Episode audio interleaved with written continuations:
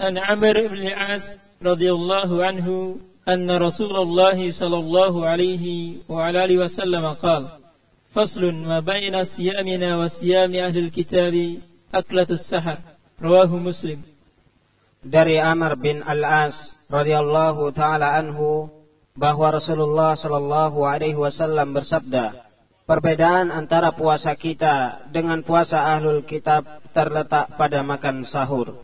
Hadis riwayat Muslim.